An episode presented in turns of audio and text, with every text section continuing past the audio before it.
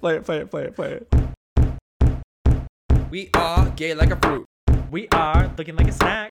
You are Listening to fruit snacks. I don't feel like I can do that without You have to do the hand. the little hand. I even do that. I yeah, it's The little. you can't. the little you clip can't, flick? They, they don't. Yuck.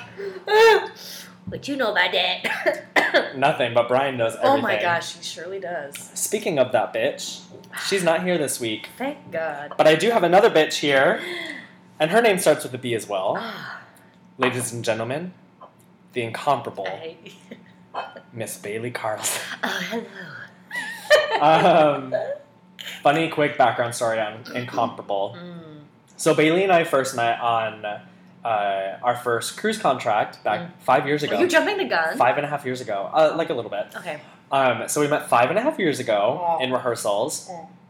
and Bailey was our lead singer, HBIC head bitch in charge, and uh, every night that we would go on stage, when she was introduced, she was the incomparable Miss Bailey Carlson. I hate that. I had never heard that word, let alone heard it more than I did that contract. I hate that word.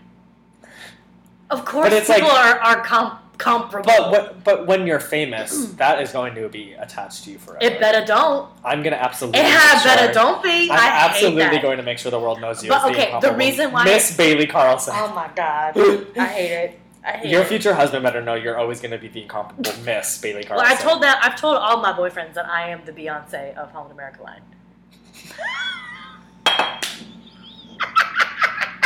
True.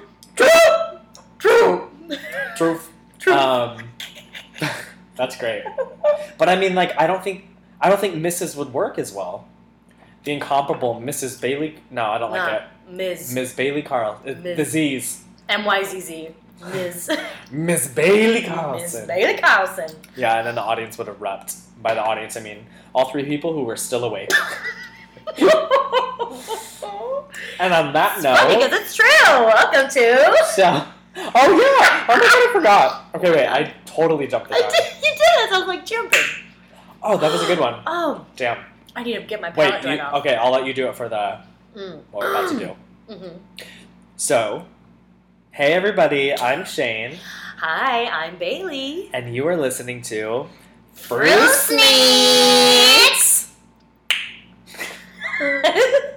You know what your tongue pop sounds like? Do you remember those like circular rubble, uh, rubble? Those circular rubber things that you would like push down on Yeah. the countertop. The rubbery, yeah. Yeah, They, they have would, like, a. They look like a marble swirl. yes, and then they would like pop up in the air. That's what your tongue pop sounds like. Ew. Like a cute little like.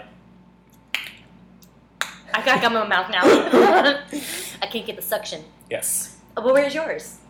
my tongue pop. Yeah. I did it. Oh, okay. So Well- you're not gonna double dip. I love double dipping. First of Mm, all. I know you do. Oh, oh, did you hear that? That was so bad. yeah, it was bad. It's like one of It might have to be spontaneously that I do it. Yeah. I noticed that I was starting to do it while I would Ah. sing, and it was bad. I've lost my voice. oh no, Ariel! There we go. Neil. She back, she Making back, she ready. moves. She ready. And on that note, should we jump into the fruit roll up? Mm, roll it, bitch.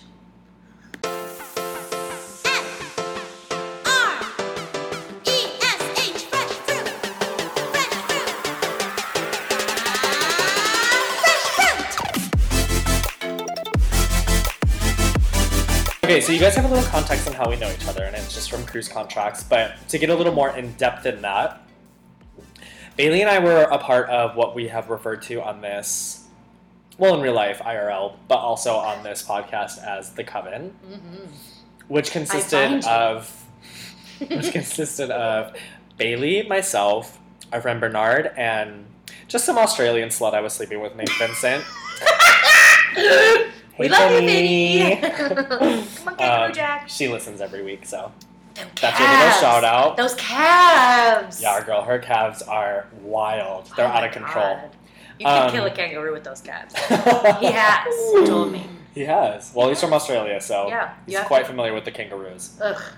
Anyways, um, the four of us got super close on our contract, and we were definitely like an eclectic foursome. Us, Yeah. our whole cast was eclectic, but For like sure, but especially for us to be as close as we were, we Oh, were yeah. pretty eclectic and different. Yeah. in great ways. And it was what was so great about the coven is that it it didn't because you when you work on ships, I feel like friendships they do have um, an expiry date. Mm. Um, hmm we joke that it's a lot of till gangway do you part, both in your like romantic relationships, but also with your friendships. Totally.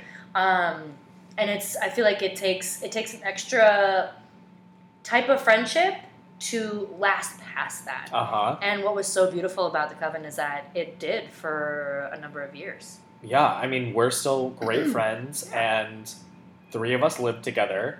We like did. literally, we like kind of indirectly moved to New York with to one another. yeah, it was like mostly like, okay, when are you moving? There? Yeah. Because Yeah. then I'm going to move there, and it was all like plans were very dependent on each other One of when we were going to move to this city. Yeah, and which is a huge step because you are from. You want to talk a little I bit about where you're from? I am from the Midwest. I'm from the Heartland. I'm from Omaha, Nebraska. Wolf City. Actually, okay, but I went to. I was. I was home you last better week. flip your hair when you say, but but like Okay, but, okay, but like, listen here. Um, I was home last week and I was showing my boyfriend around Omaha, and like Omaha is cute. I can only say that because I was driving around Wisconsin for days on end, and bitch, please. it's like the better of the bad. It yes, So growing up, it was you, and my brother. Jake, Kimmy Jubes, Kimmy Jubes. which is her This was my name is mother, Kim yeah. Jubinville. Kim Jubinville, but We call her Kimmy Jubes. I just got obsessed with Kimmy Jubes. yeah, Kimmy Jubes KJ. Um, Um, and then KJ. your papa, and my pops, TC, right. Todd Carlson. Toddy, well Todd, Todd. we used call him Toad. Um, yeah. Great. And And- you performed. When did you start performing? Well, my we moved when we moved from because when we were in Minnesota, we were still babies. Okay. Um, so my mom would put us in commercials and stuff Mm. like all the time because we were like child actor. we were like Gerber, like ooh, super fucking fat and cute. Yeah. they used to call my brother the Jabba the Hutt because he was so fucking squishy. so that was fun. funny. He had real thickum thighs, thickum, Cool. thickums. Um, that made it into the birthday video as well, where my mom is literally pulling his leg and she's like, "Look at these fat thighs." like she called you fat, you fat bitch. Body shaming at an early age. yes. Um, Boy body shaming. boy body, yeah. Um, but so we did commercials as kids, and then um, I didn't really. Well, I was always kind of putting on shows. Yeah. Because my mom's an actor. Well, I was gonna say your mom's in. Yeah, my in mom's an actor, both well, both my parents went to college for um, theater. My dad Todd was did. yeah. My dad did more of the direction. He did more. Wait, direction. I didn't know that at all. Yeah, yeah. So, because my dad got right into the family business out of college, so Okay. he never really got to Sure. do that. Yeah. I don't think he wanted to per se, Mhm. but he's always said that his his theater degree h- helps him m- monumentously in what he did as Huh. as a profession, Okay. um, just in sales and all that kind of bullshit. Good to know. but you can talk to anyone. Strike up a conversation. You can connect with people. Um, so I was always like dinking around, putting on shows. But my mom put me in a dance at like the first chance you can when people are like two or three or something. Yeah. Shenanigans like that. Well, that that worked out in your favor because I will vouch for you and say you're definitely the most flexible singer I know. Flexible. Like you can just drop into the splits. Oh, like oh, I even surely can. even as a dancer, I couldn't do that shit. yeah. But like, remember on our ship, My Bernard talked that dance class, and like you were hanging with the dancers. Oh my god, girl! I had a meltdown. no, I, I mean we all away. did a little bit. That I was like, pretty oh intense. Oh my god! I'm such a piece of shit. I No, can't but I believe mean, my like- friends have seen me like this. But I mean, like you know how to do choreography mm-hmm. because I feel like sometimes singers are strict singers, Yeah. just like some dancers are strictly dancers. Like Sure. some people don't find that middle ground, but Yeah. I'm just saying dancing at a young age worked in your benefit because It surely did. Well, I appreciate you that. can pick up choreo. Because I sit here on the daily in this dumb dumb city and I'm like, I'm worthless. this city is great at making you feel that way. oh, for sure. Yeah. For sure. So I started dancing. I danced all the way up through um, my like senior, junior, or senior year of high school, maybe I think. Uh huh. I quit. I was just so stupid. It's like you spend. My my dance studio was great in the fact that they weren't um, they weren't into the dance competitions. Okay. She was strictly focused on teaching good technique Yeah. and creating good dancers. Okay. Not that people who do competition studios aren't. Mhm. I just think that they are Competitions are just more like showy. And showy, and I think that you're more prone to learn tricks. tricks. Totally. And we didn't do that. Yeah. It was not about learning tricks or tilts or Yeah. illusions or things like that. It was like, what tools can I give you to be the most beneficial in a professional audition Yeah. or auditioning for a college and things like that? And just being a good, rounded um, artist. Yeah. Um, and so that whole time, you know, like the biggest event in in that studio was your senior solo at the Mm. recital in June, and I was like, I every Love year, every year I had a new, I had a new song picked. Like I'm not even shitting you. My favorite one that I dreamed about. I There's a- dream of time gone. Um, there was only one other person that knows of this song choice, Oh and that's my friend Jeff Reiber, who was on my first Oh, cruise ship. Con- yeah, my first Second cruise ship. Jeff. Yes. Yeah. He was on my first cruise ship contract, and I told him this, and he was like, "This is ridiculous." And um, so my what my my last senior dance dream was to do um, "Going the Distance" from Hercules, the Michael Bolton version. So, but but but but there's story. We have to build story. So I was gonna have my mother on stage Stop. reading a book to me, and I was gonna like break out uh, No. and like show her that like I can go the distance. I can go there. Watch me fly. oh, you had big dreams. I had girl. I'm a, I'm a daydreamer. So all this while while I'm taking dance Jessie J. classes, oh for sure. Yes. She got me daydreaming. She got me daydreaming. Okay, so you started as a little, a little, Little- little tiny top dancer. Little tiny dancer.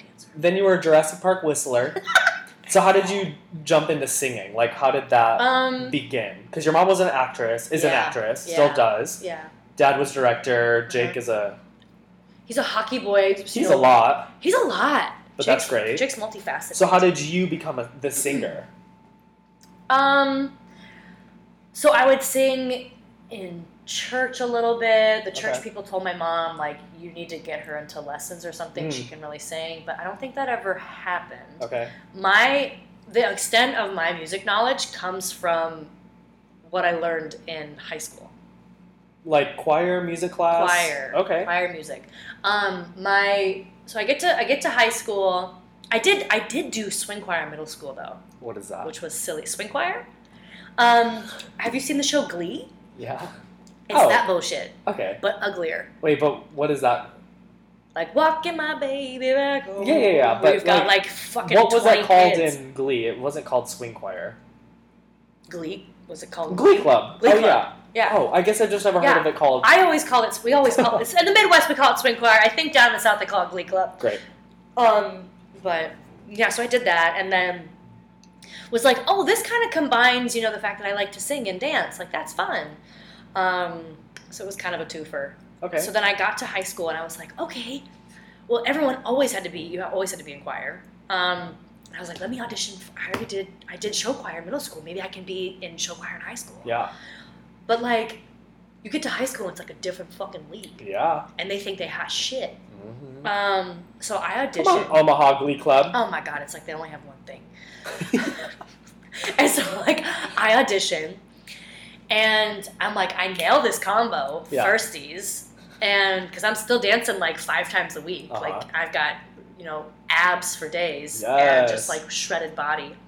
And um Come on, shredded mini wheat. come on, mini what? And um, so I, I, I sing, and uh, the music teacher basically tells me like, so you know you can't sing, right? And I'm like, uh, no, I didn't know that. He's like, yeah, you really can't. Um, Wait. So I'm not gonna put you in this group, but I mean, I've just. We've had so many girls audition, so we're gonna create an all-girls show choir. So they created Southtown. Southtown? Southtown. Was this also a swing? Yeah. Okay. So it was all girls, and he just threw me in the alto section. He's like, just, we need good dancers. Are you an alto? I started out as an alto. You're more soprano though. I'm like a mezzo soprano. Okay. I and I'm okay Explain with that. that. So alto there's, would be like, a little lower. Alto's lower, Um, Soprano's mezzo, like way high. Soprano, they they are like cleaning off the air vents. yes. And Come mezzo is right in between them. Okay, great.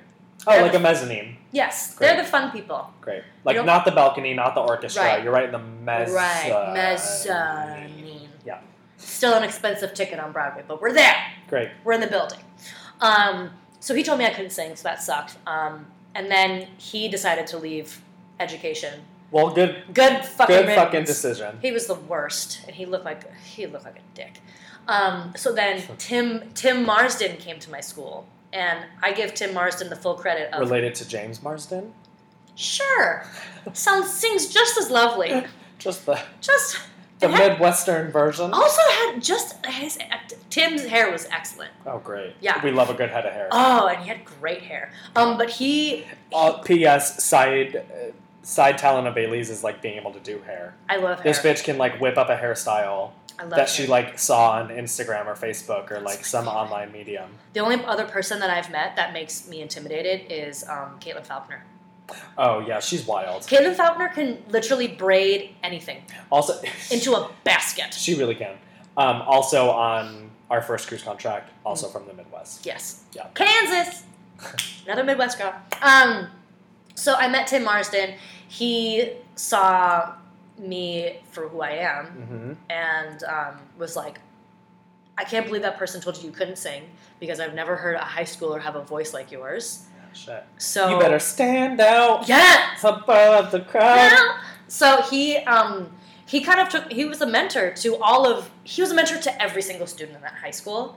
But he had his I wouldn't say he had his favorites, but he had a group of kids Yeah. that His he saw he saw Okay. talent he saw talented and he fostered them. Sure. Um, so he had, he and his wife Tara would like create these little like mixed CDs for me of of artists that I should be listening to.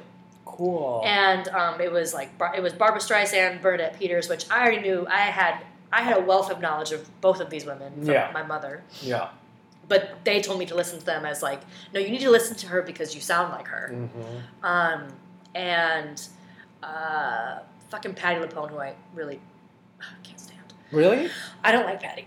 Oh, interesting. Yeah, think she's just a bit much. Okay. Um, but they gave me all of these things, and then they would include songs that they would say like, "I can't wait to to see you sing these someday." Oh, what a true teacher. Like, what an incredible person. Yeah. So he definitely created a monster. he helped create a freaking monster. Um, and then uh, I went to college. Didn't I did pursue performance for a semester. Okay. I went to Nebraska Wesleyan down in Lincoln for one semester, and I absolutely hated it because Lincoln, Nebraska. Lincoln, Nebraska is the freaking belly button butthole of Nebraska. Ew. It's just gross, and I was like, "Get me the hell out of here!" Belly buttons smell gross. They do, and so do ears. Ears do? Sometimes, right? Interesting. Maybe it's just dog ears. Well, I forgot that you have to clean a belly button. So, like, recently, I Did I you think put I a saw Q-tip something in in the mirror. Yep. Girl, how black was that thing? It came out like this microphone, didn't It just. yeah, I recorded my last episode on that. oh my god! um, no, it was just like 17 Q-tips later. I was like finally reaching the end. You're like, It was- oh, I can feel that now. Yeah, those smell gross. Do you so- have that thing where if you poke your belly Oh, it's you the worst. I can't do it.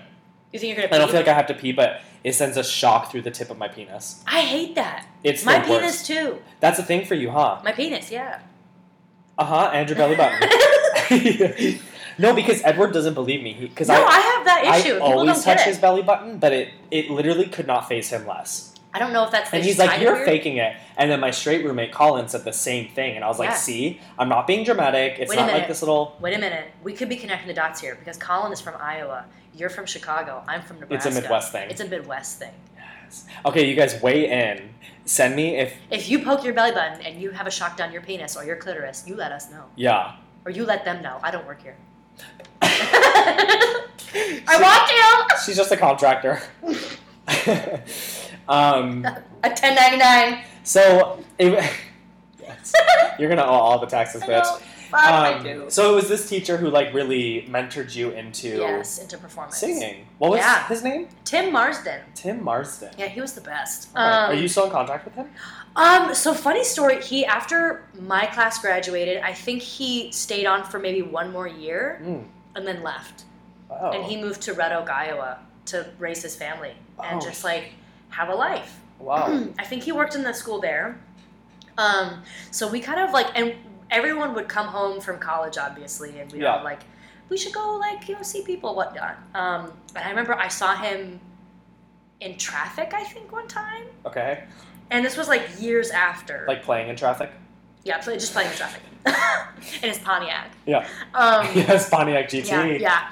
Um, so I think I saw him and I was like, hey, we should like catch up. I, I was like trying to get his contact information Okay. in traffic, which didn't work. And then um, a few years down the line, I was doing um, hairspray Uh huh. at the Omaha Playhouse. Uh huh. And I was Penny Yes, you were. with my ex boyfriend as Seaweed. And um, we won't talk about him. Um, but he came to, and I will say, uh, were you talking about Luther? yeah. Okay. Um, I had that was the most fun I think I've ever had on stage was being Penny, because She's a fun character. she's a fun fucking character, Yeah. and that director was just said do whatever the hell you want. Oh, R.I.P. Amanda Bynes. Oh, oh, wait, no, she's not dead. I well, a little Well, bit. b- b- the one we know, yeah. the one, The one who was Penny. yes, Yeah. and she could not sing a lick in that film. Yeah. Yeah. She was funny to watch though. She was so funny. So I was, I had a blast doing that. Um, but he and Tara came to the show. Shut up. Completely surprised me. They came for you. They came for me to see oh my god. I hope he's still a teacher. I hope he is too. But he walked he walked through the meet and greet line and I like had like a meltdown. Oh. I was like, ah! How many years later was this? It was at least um 10, Oh my god. 10 years later. Wild. Insane. And he, they were like, You're exactly where you're supposed to be. So, one of the other like characteristics of your life that I feel like stands out most when I think of the reasons that I go to you Mm. um, is something that I've touched on that you reached out to me about actually Mm. in my non-love love letter. Oh my god, that episode made me sob. It was a lot. It was like definitely an emotional two weeks for Brian Yeah. Um, Back to back episodes. I Oh, know. I was ready for I it know. though, because I was doing a I was doing a binge, Mm, so yeah. it was good. Continue. Yeah. Um, but my dad struggles with alcoholism, which you relate to a lot. Yes, I do. You want to talk about that? I would love to. Um. How how soon before we met had you stopped drinking? Oh gosh, I've been sober for two or three years. Okay. I quit. Um. So I come from an alcoholic family. Uh huh. Um. Because it is hereditary. It is hereditary, no matter what people say. Um, everyone's got their own opinion, but um, I've just seen too much to not know that. I didn't realize there were people who countered against that. Yeah, there are people who don't think that it's hereditary. They don't think it's a disease. They just Oh think well, then never mind. Those are like people who don't fucking vaccinate their kids. For sure, for sure, yeah. for sure. Okay. Um, so um, so this runs in your family. so this runs in my family on my father's side. Okay. and I grew up watching that and um, swore up and down that I would never drink. And Who then, who other than your dad had you seen struggle with alcohol? um, pretty much everyone in my both of my father's siblings, Wow. um, and my grandparents always had a cocktail hour. I never saw Oh. my my grandparents drunk though, Right. Right. because I think it was just that their era. I was just gonna say drinking. Yeah, it's like it was. They always had cocktail hour. Yeah. They always it was always like five o'clock. You know, you're Uh-huh. making a drink or you're lighting up a cigarette or anything. but like the that. difference I feel is that they weren't ever drinking to be wasted. right? Like now, I feel like we have this like party generation, Yes. or we have had party generations that love to just like fucking have a free for all and Yeah. get messy. Yeah. I feel like this was more of like you just said, like a lifestyle where Yeah. you would just have a cocktail because it was just that time of the day, and the moms were at home with the kids, and For the dads sure. were at work, and that you know. Yeah, I think not to say not to say that there wasn't alcoholism in their era. Oh I think, right. I think that they definitely probably saw a lot of that through the Great Depression. Yes. But I think that at least with my grandparents, I never saw them messy. or But that was the difference between your grandparents and your And my aunts and parents. uncles. Yeah, Yes. my parents. Yeah. Um, not that my mom is like that, but Yeah. um, but yeah, my dad and my uncle and his sister. But I mean, that's a whole different story. yeah. hmm Um, but I swore that I would never become that because Sure. I had What age around did you start seeing this? um, start seeing the alcoholism. Yeah, like when did you take notice of it being more than just like, oh, dad having a drink? I think I was um, 11 or 12. Oh wow, that was early. Yeah. Because that's kind of you were around the age that my youngest sister was when it was an issue. Because Yeah. my dad, my dad always had two, maybe three beers after work. For But it was just dad coming home after 12 hours in the 95 degree Chicago sun in construction, Yeah. having a couple beers, eating dinner, and going to bed. right. It became an issue after the economy crashed in 2000. So that was Seven. six or nine or something. Like Eight, six yeah. or seven, I had gone to college and it Okay. started getting really bad because Yeah. a bunch of construction people were laid off. Yes. And so he, like you mentioned, the depression. For he sure. he turned in a dark time to something that was even darker. yeah, because um, he wanted to numb himself. Yeah. So it always happened. It started happening when I was away from it. Yeah. She was around your age though. She was still very much young Yeah. and in the house and Yeah. around his sure. problem. Yeah. And um, I mean, I always I was one of those little girls that wanted to be a daddy's girl so bad. Mm. But my dad was a traveling salesman for our family company, Okay. and um, so I, anytime he was home, he tended to spend his time with alcohol. Okay. And um, so that was something that I had plenty of time to build up little baby resentments about. Uh-huh. And and then when I got into my teenage years, I was I was a piece of shit. I was Towards him or in Yes. general? Okay. towards him. I was I was very mean. Mm. Um, to the point where my mom was like, "I think we need to go to therapy. Oh. Just you need to go to therapy." Like oh okay. So, So just you said- or she said- family? My well, because my mom at that point was um, very active in in a twelve step program geared towards families. Okay. She was doing that, and she was realizing that I was hurting, and was trying to. Sure. She said, "You know, you're hurting, and this is, I think, what is going to be best for you." Okay. And so, Would that program be more like Al-Anon? yes, Okay. yeah, it'd be more like that. And I only bring up Al-Anon because Mhm. you had recommended it to me and Yes. my family when we lived together, and you knew the extent of Yes, yeah. I think it's um, It's designed for the people who are not the alcoholics, but yeah, living with who are or- living with it, Yes. and it, it's um, I think it's an essential tool. Sure. Um, it's something that I regret not doing Mm. or doing sooner. Sure. Um, but um, so I was in therapy at a pretty young age, dealing with with anger and resentments and depression and things like that. Um, and mostly it was geared around my father. Yeah. Um, and by the time I was into high school, um, he was then going into recovery Okay. And um, my parents' marriage dissolved from that, and um, he moved out, and it was just kind of life was that was the new normal. Uh huh. But at least he wasn't drinking, Sure. um, and he had found his path in in that life, Okay. which is phenomenal. hmm Um, But also hard because it's not as inclusive of you. Right. Um, but luckily, um, I will say that if you would have told 13 year old Bailey that she would have had a relationship with her father, father like, Yeah. she would have laughed in your face Yeah. and said, fuck you. Which is wild because I only know you to have a great relationship with your dad. Yeah. And it's, um, it's 100% um, f- thankful for his, his sobriety and the work that he's done in his sobriety. Yeah. Because it's such an ongoing effort. It is. It's a, it's a, it's a daily, it's a daily thing that you have to focus on. Yeah. um, because if you get if you get lax in it hmm because it is a disease and it is mostly i would say it's mostly mentally based Yeah. if you relax in it a little bit it's going to creep up on you like any other I mean, that's how my dad fell back into it after his stint in rehab. Is he was comfortable where he was like, I can have a beer, oh god but the beer led right back to the hard alcohol, which Yeah. led back to the bottles of hard alcohol a night. You know, it's it is hmm it is that daily consciousness of Mhm. being fully aware of. Yeah. and having to re recommit to that hmm every 24 hours Yeah. and be grateful for every 24 hours Mhm. um so When did you start struggling with it? i started oh Like on a personal level. on a personal level i started so i i picked up at 17 Okay. and um, didn't particularly care for it. Yeah. Um, so I turned to more more greener pastures. I picked Uh-huh. up, you know, pot and stuff, and that felt more comfortable to me, numbing my emotion. hmm Um, but then I started picking up alcohol again. I think around maybe nineteen.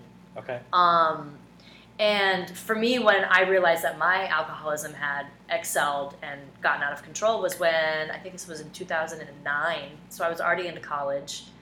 Um, I was um, I was dear friends with with someone for years, and we had never been able to date because we were either in a relationship or things just weren't lining up. Yeah. And in 2009, the pathway was open, and so we began to date. Hmm And um, this was someone that I saw myself marrying. Okay. Um, we had our, our parents were best friends, like we're close friends. Like my mom and his mom were Right. best friends. Um, we were both in theater. We had all these same aspirations. Mhm. Um, he was he was a safe place to land. Yeah. Um, he ended up passing away in his sleep on September 11th, and um, Like that year.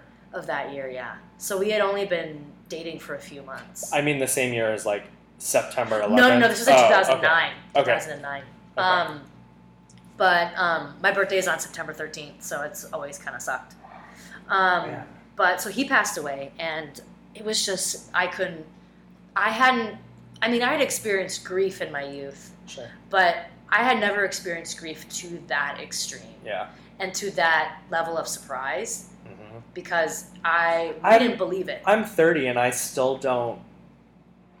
I I haven't fully experienced death amongst somebody that I know. really.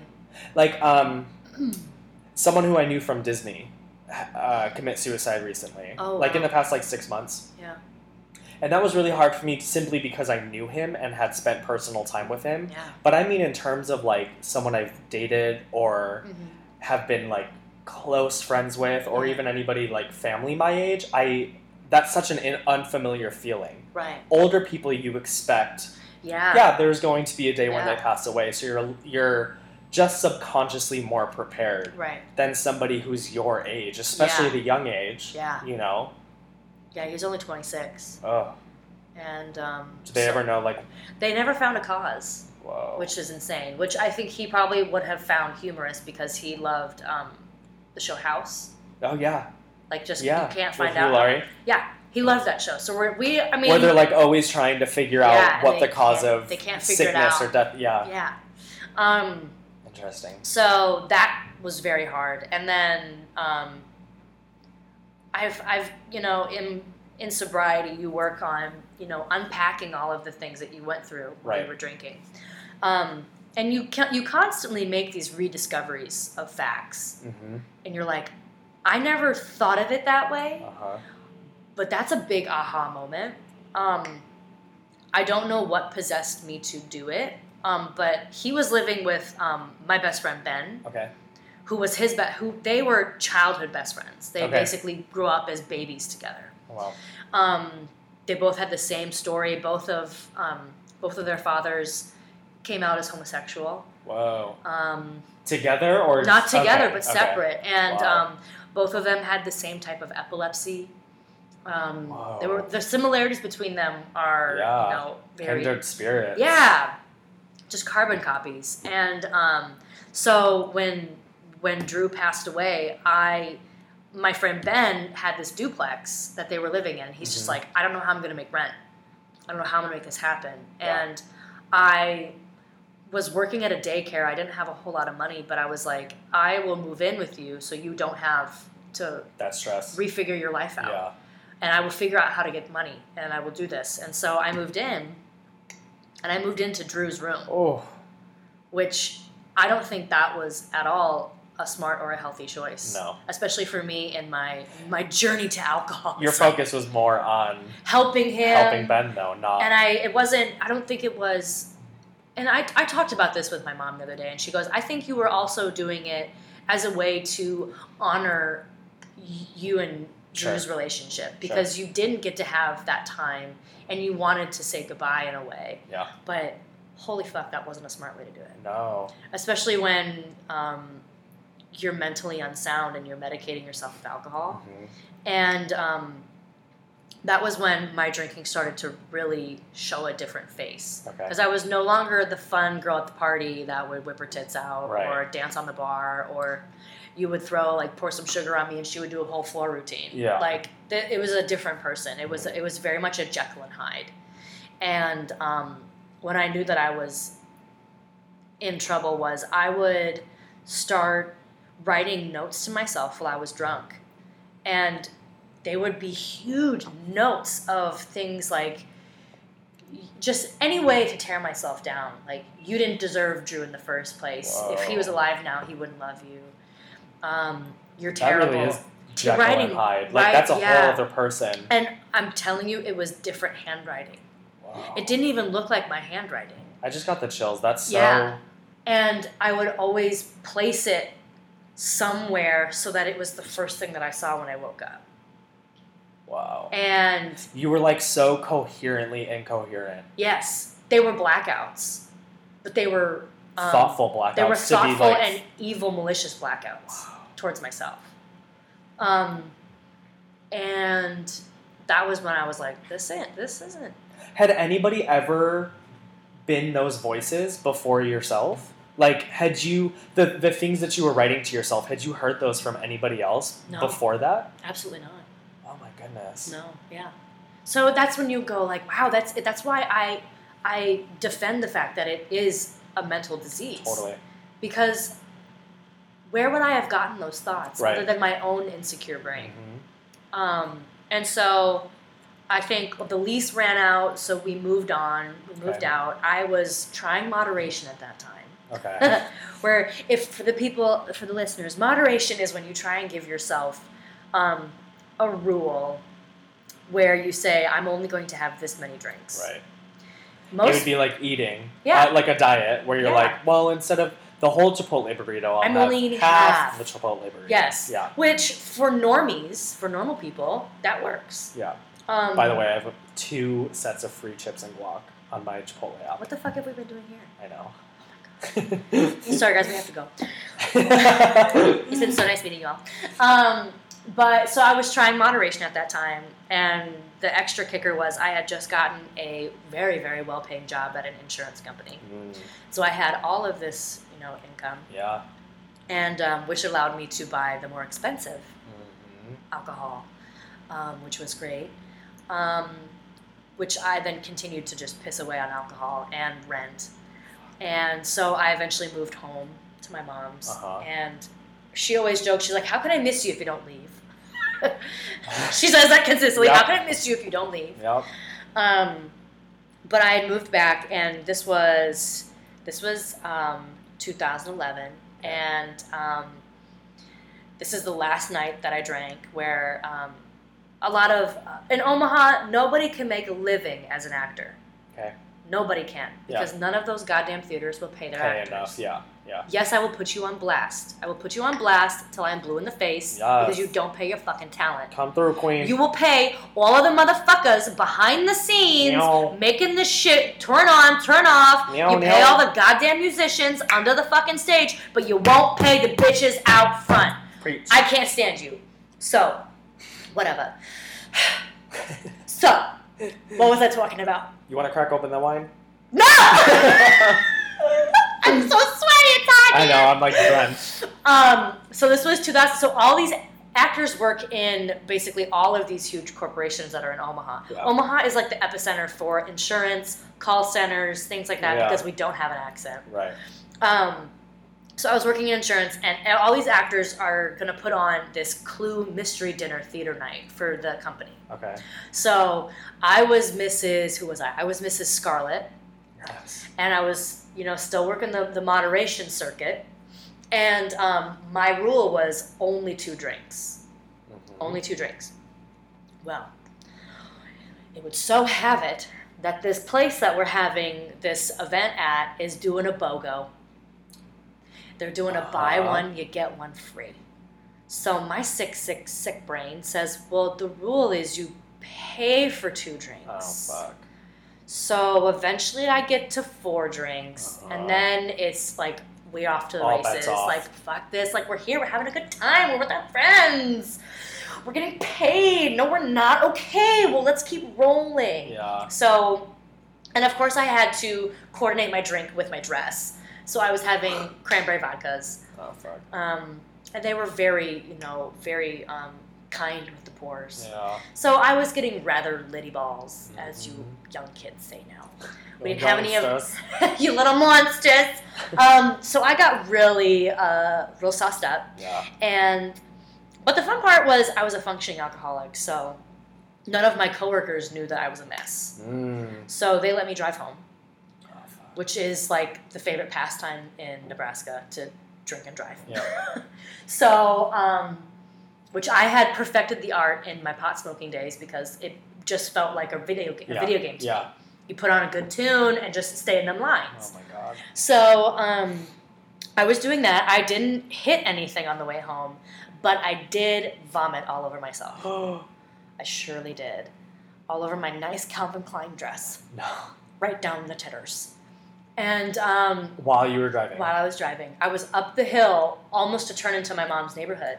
And, and I was like, I can make it, I can make it. And the thing is, it was, it was so weird because I wasn't a puker at all when I Hmm. drank. I puked one other time, and that was when I was 17. I puked off the deck when I first had alcohol. But I never threw up. So that sucked. No, that's a lie. I threw up one other time. And that was bad. It was real bad. It was real bad because we had had ranch salads. no. And we were mixing drink.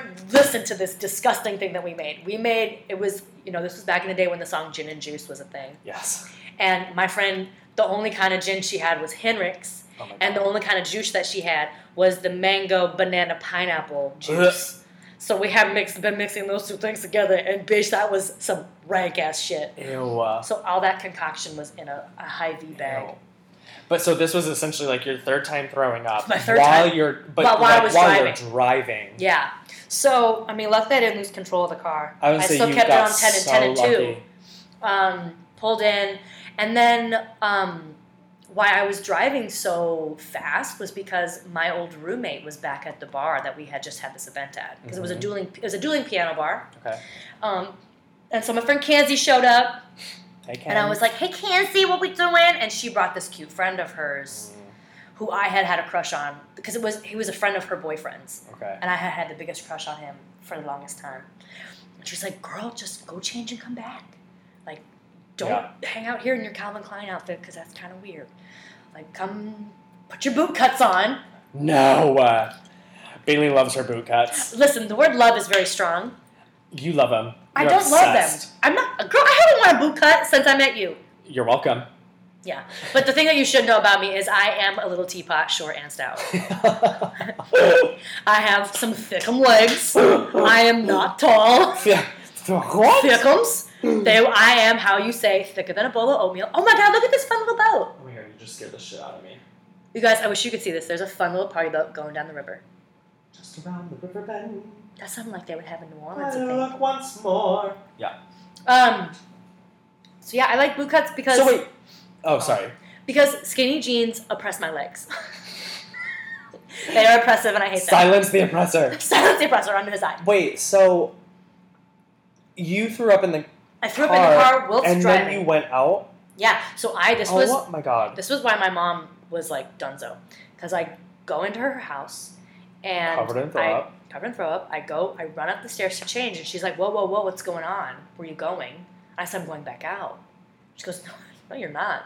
And I am at this point. I like this is when Jekyll is starting to take over, Oh fuck! and I'm getting frantic, and I'm feeling trapped, and I start yelling at her, saying, "I'm an adult. I'm an adult. You're not the boss of me," which is just great. Yeah.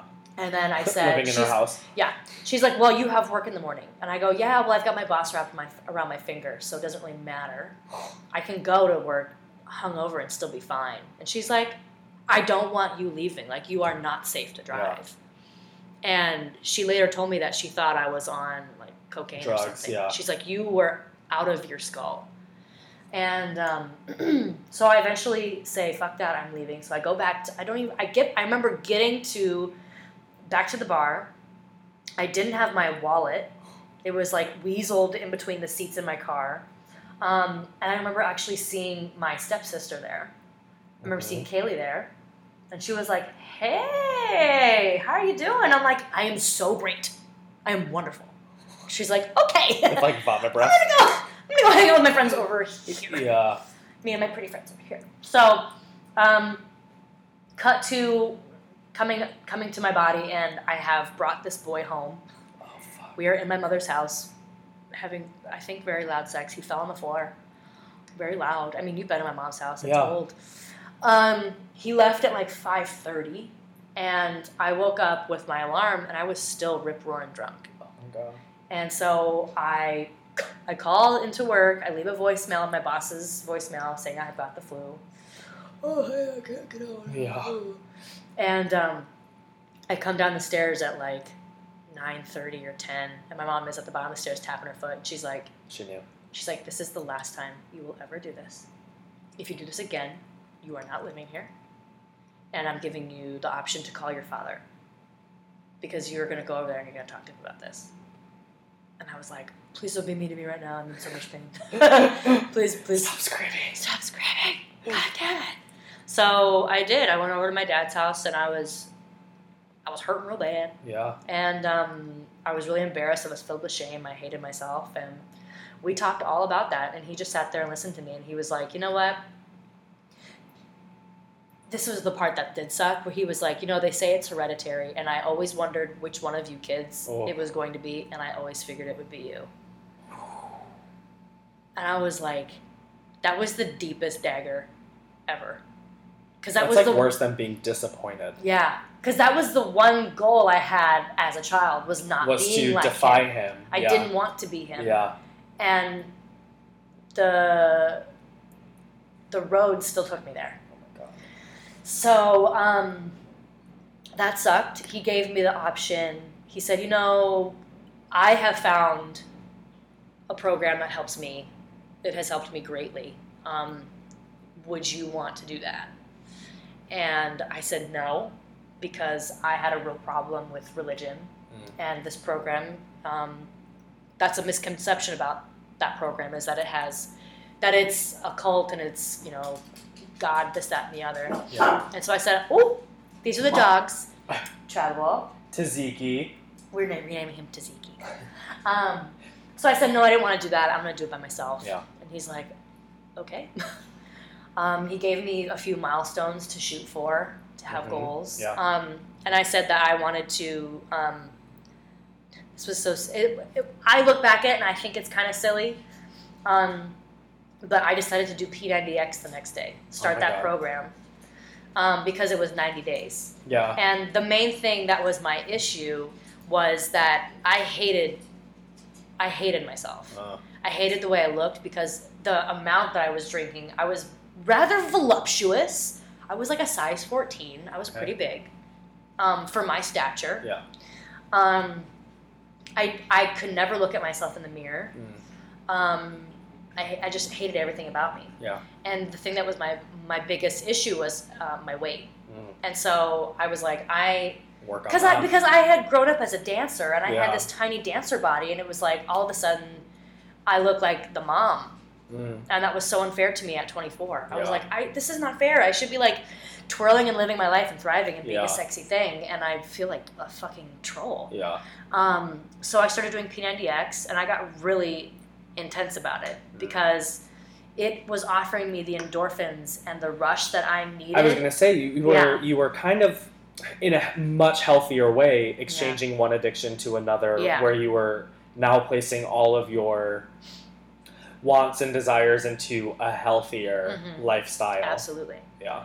So um, that was what it was. I finished that. I finished P90X the first time, and then I did it again. I think I repeated it about three times, Wow. and then I fell deep into the fucking beach body world. Mm-hmm. So I got like turbo fire and Yeah. Brazilian booty lift. I was doing all this stuff, and by then, um, you know, cutting cutting things out, um, I had started my first cruise ship Mm. and um, I started doing insanity on that ship as well. And um, my grandmother on my dad's side had passed away before that contract, hmm um, but I was able to fly home, and it was there. it was in rehearsals that it happened, and so I was able to go be a part of. And I was also I was on land, so I could FaceTime in Yeah. when it was all going when it was happening Yeah. and so I felt connected in a way. Um, so I went on that contract and I was relatively fine. Um, then I still kept up. I got more um, obsessed with losing weight and being thin Mhm. and finding that that was what gave me value was Sure. being thin. And um, I then we started our contract, Uh huh. and I was in the best shape that I've ever been in my entire life. hmm And um, I don't know if it was halfway through that contract. I think it was halfway through, but you were there for that. Uh-huh. Um, my grandmother on my mother's side passed away, Yeah. and she was like the penultimate woman in my life. hmm Um, she was best friends with all of her grandchildren. Yeah. We were all very, very close. Yeah. And I wasn't there for any of it. I wasn't there. I couldn't FaceTime in, but I was able to go home for the funeral. Yeah. Um, but then I got back to the ship, and a few other things had shaken out Mhm. where, you know, attention from men was very important, and Yeah. that was denied Right. right when I got back. And um, that I didn't I didn't take any of that grief well. hmm And what the problem was was I hadn't learned how to I had learned how to not drink, Sure. but I hadn't learned how to handle other people. hmm And that's what um, That's few difficult. that's difficult when you don't have a coping mechanism. Yeah. And so um, my I turned to food. Mm. I turned deeply into food. And um, like Lana and I would go to the grocery store and just buy like boxes of Pop Tarts. Yeah. And I would not leave my cabin. Yeah. Um, I wouldn't go eat. Um, I started developing acne, like Mhm. really bad acne, and that made me not want to leave my cabin even more. I was starting to not be able to fit into my costumes for the shows, and then it was terrifying the fact that we were going to be returning to the Caribbean when we'd have to be in swimsuits all the time suits. Yeah. and I just wanted to die. Yeah. and so I didn't know how to handle all of that. Um, and so by the time I got home, I think I had gained about 20 pounds, 20 to 30 pounds. And my mom picked me up at the airport and she was like, What the fuck happened?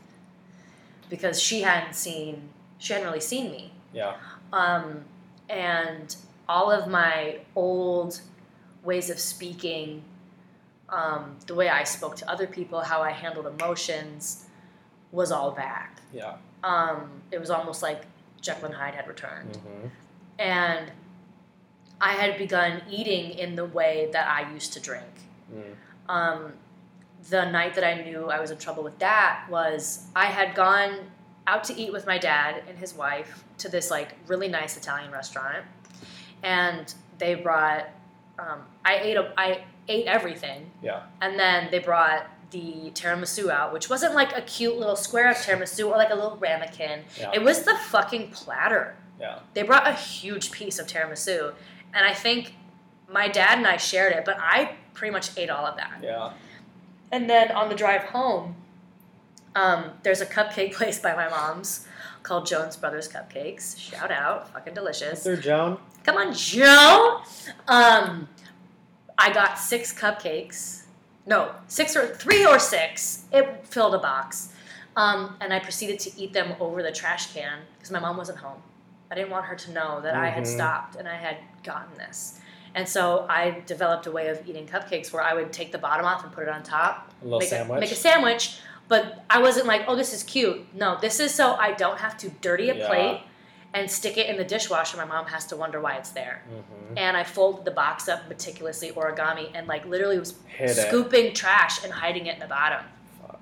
And then she came home, and I was, you know, acting like everything was fine. And then I wasn't even hungry, which is the confusing part. But I made a quesadilla, which who had I never I haven't made a quesadilla since middle school.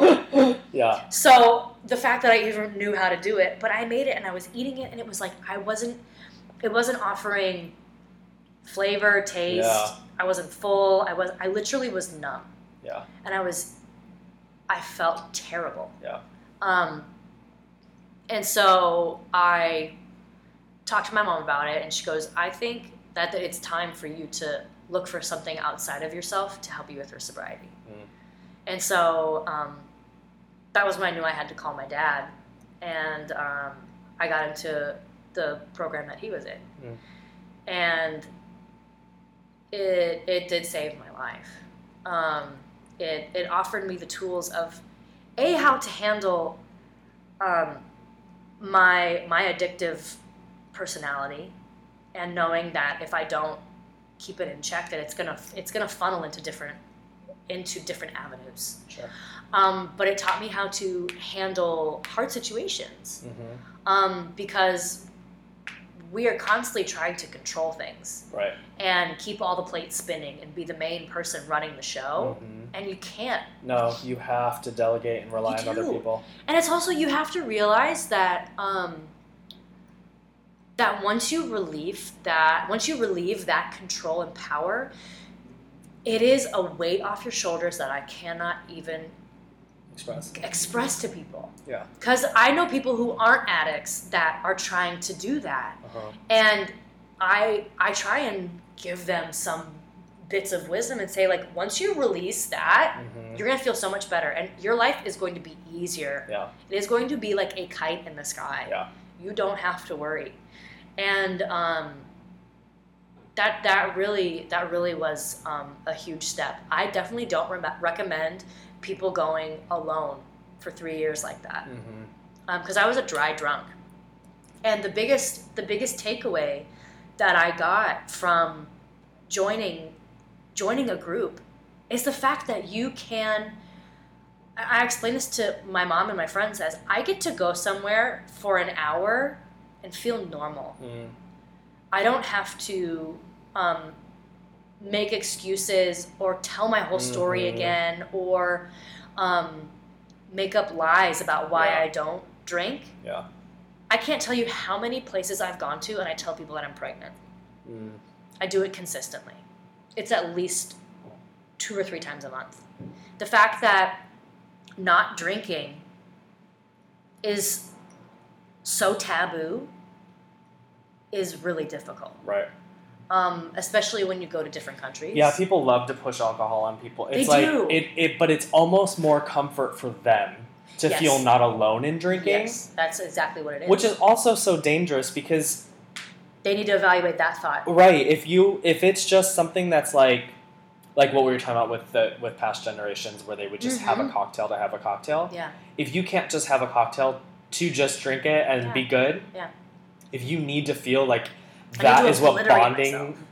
that yeah like that's what's bonding you with other people or Yeah. creating relationships like that's where like there's a there's a much deeper issue running Yes. in that scenario Yes. yeah because that was that was the first thing that my dad spoke with me about back when I had that first sit down with him. He said Mhm. he said your life is going your friendships are going to look drastically different. Yeah. Because you are so young. right A lot of your friendships are based on substances, uh-huh whether that's getting high, getting drunk, doing anything else together. yeah Um, you know, those are the facts that you've based your friendships on that. When you when you're the person not doing that anymore, they will likely go away. yeah So just be prepared for that. For and sure. it, it did happen. So, you know, those those true friendships that stuck around, I knew were rooted in truth and honesty and authentic care for each other. totally Um, I always am weary of people who connect based on that yeah because it stands for nothing. Yeah. So yeah, um, I am incredibly grateful for my alcoholism yeah because it brought me to this point. hmm I would probably, if I hadn't gotten sober, I would still be in Omaha. yeah I would still be a big fish in a tiny teaspoon. hmm I would be miserable. I'd be Yeah. working in an insurance job, or I would be, you know, God knows what. yeah Um, I wouldn't be seeing the world. I Right. wouldn't be um, living in New York. I would still be scared. yeah Sure, I'm terrified all the time here. Fuck yeah, who isn't? Yeah, I everybody mean, you're like you're always wondering how you're gonna pay your bills, how you're gonna Yeah. get a job, this, that, and the other. But at least I know I'm living now, right and I'm feeling everything I'm Yeah. living. Um, yeah and I that's mean, been the new discovery as well. yeah Allowing yourself to to feel the hurt, to feel the grief, to feel the love, hmm and go headlong into it hmm because oh chow. things are gonna get Easier. easier Yeah, Yeah. well thank you for sharing that yeah. It's always a pleasure to Do- share that. do you want to jump into a little in season Oh my god, yeah, I do. great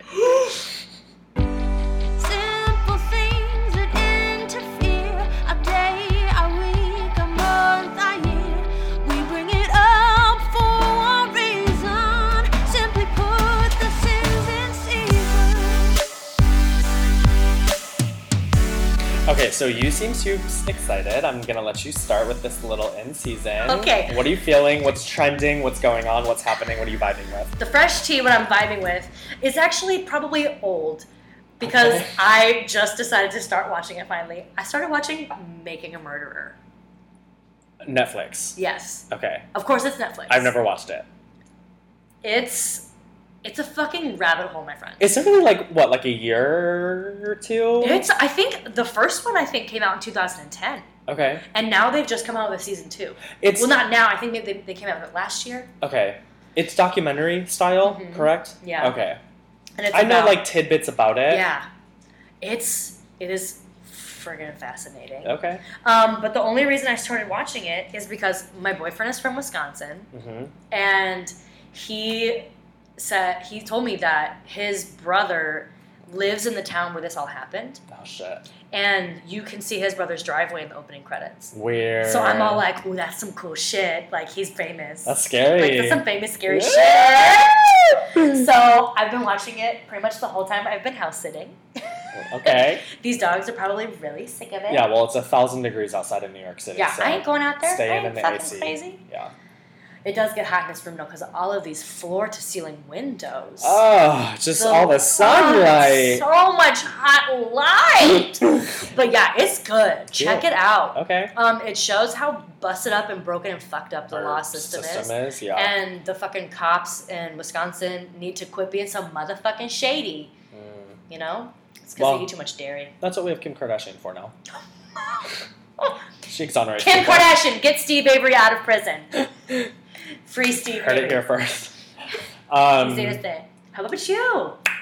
my in season.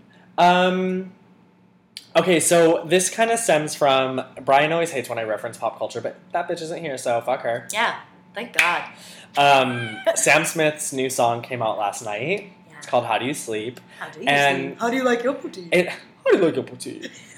and it's not like it's dancey, but in a Sam Smith dancey kind of way. I love that. You know, it's like as if Adele were to come out with a dance song. Oh my like, God.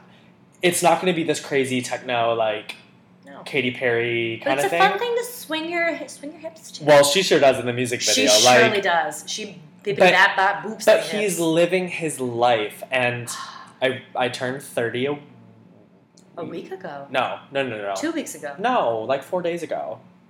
What's the date? It's Friday. Oh my God! It was Monday. literally five days ago. Yeah, like- oh. yeah. Um, see, that's what Making a Murderer does to you, girl. You lose all track of time. it's like I went to prison for 18 That's years and just flying got does released. to me. That's It- what what? That's what flying does to me. It makes me lose track. I have no uh-uh. idea what day it is.